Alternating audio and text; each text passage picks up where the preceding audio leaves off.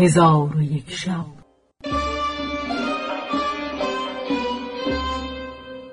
چون شب سیصد و هشتاد و پنجم برآمد.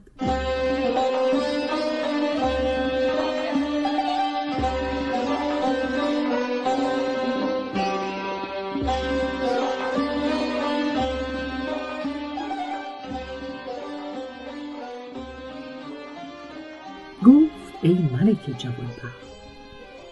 زن آسیابان همسایه را از خواب شوهر آگاه کرد و به اتفاق آن مرد همان مکان را بکندند. در آنجا گنجی یافتند. آن مرد با زن آسیابان گفت به این گنج چه کار خواهیم کرد؟ زن گفت آن را دو نیمه بخش می‌کنیم. نیمی من برداشته و نیمه دیگر تو را دهم. پس از آن تو زن خود را طلاق ده و من نیز از شوهر خود طلاق بستانم و تو مرا تزویج کن.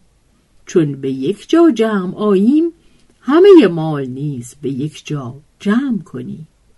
آن مرد با زن آسیابان گفت مرا بیم از آن است که تو را شیطان فریب دهد که تو جز من دیگری را شوهر خود گیری.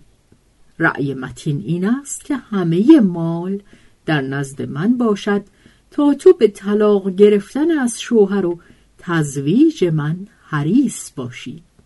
زن گفت من نیز از تو بدین سان حراسانم.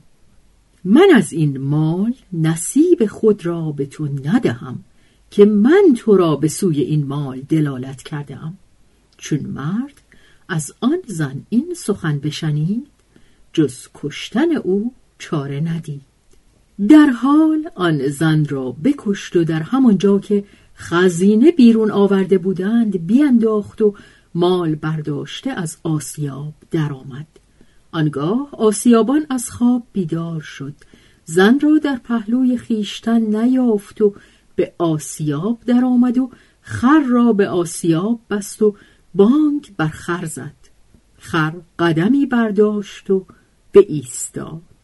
آسیابان او را سخت بزد و هر چه که او را می‌زد او پس پس می‌رفت. از آنکه از مرده زن که در آنجا افتاده بود میترسید و پیش رفتن نمی‌توانست و آسیابان سبب ایستادن و پس پس آمدن خر نمی‌دانست.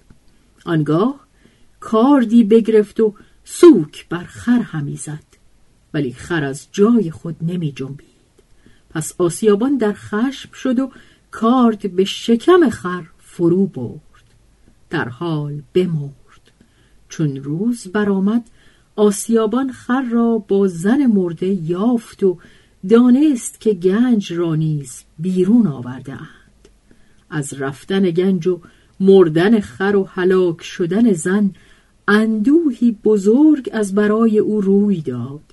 سبب این همه اندوه آن بود که آسیابان راز به زن خود آشکار کرد و خواب خود از او پوشیده نداشت.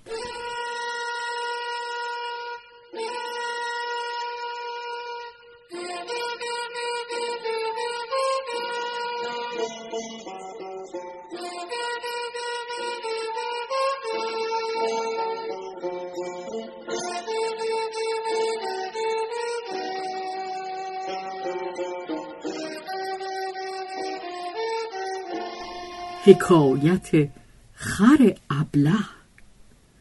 و از جمله حکایت ها این است که ابلهی می‌رفت و افسار خری را گرفته او را همی برد. دو مرد از ایاران او را بدیدند. یکی از ایشان گفت من این خر را از این مرد بگیرم. آن یکی گفت چگونه می‌گیری؟ گفت با من بیا تا گرفتن به تو باز نمایم. پس آن ایار به سوی خر باز آمد و افسار را از سر خر بگشود. خر به رفیقش سپرده افسار بر سر خود بنهاد و از پی آن ابله همی رفت تا اینکه رفیق آن مرد ایار خر از میدان به یک سو برد. آنگاه مرد ایار به ایستاد و قدم بر نداشت مرد ابله به سوی او نگاه کرد دید که افسار در سر مردی است. به او گفت تو چه چیز هستی؟ گفت من خر تو هستم و حدیث من عجب است و آن این است که مرا مادر پیر نیکوکاری بود. من روزی مست نزد او رفتم. او با من گفت ای فرزند از این گناه توبه کن. من چوب بگرفتم و او را بزدم. او به من نفرین کرد. خدای تعالی مرا به صورت خر مسخ کرد و به دست تو بینداخت. من این مدت را در نزد تو بودم. امروز مادر از من یاد کرد و مهرش به من بجنبید و مرا دعا کرد. خدای تعالی مرا به صورت اصلی بازگردانید.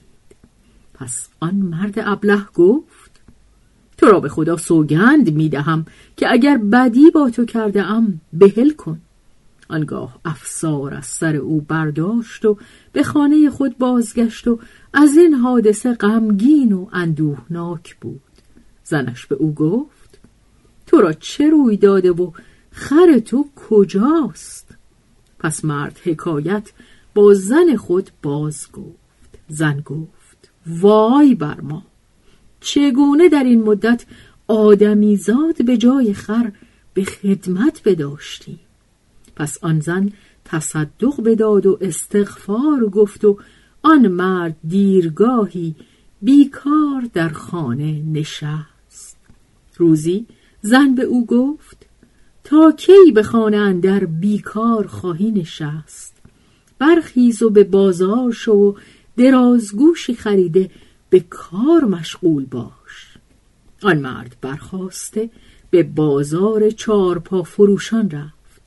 خر خود را دید که در آنجا می فروشند چون او را بشناخت پیش رفته دهان به گوش او نهاد و به او گفت ای می‌شوم پندارم که باز شراب خورده مادر خود را آزرده و او تو را نفرین کرده. به خدا سوگند که من دیگر تو را نخواهم خرید.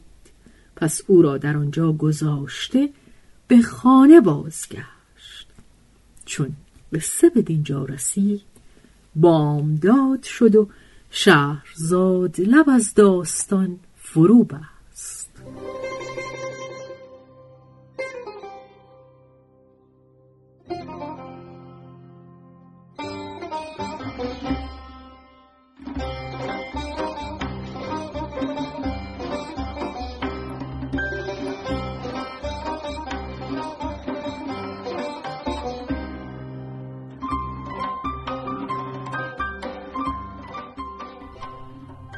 به روایت شهرزاد فتوهی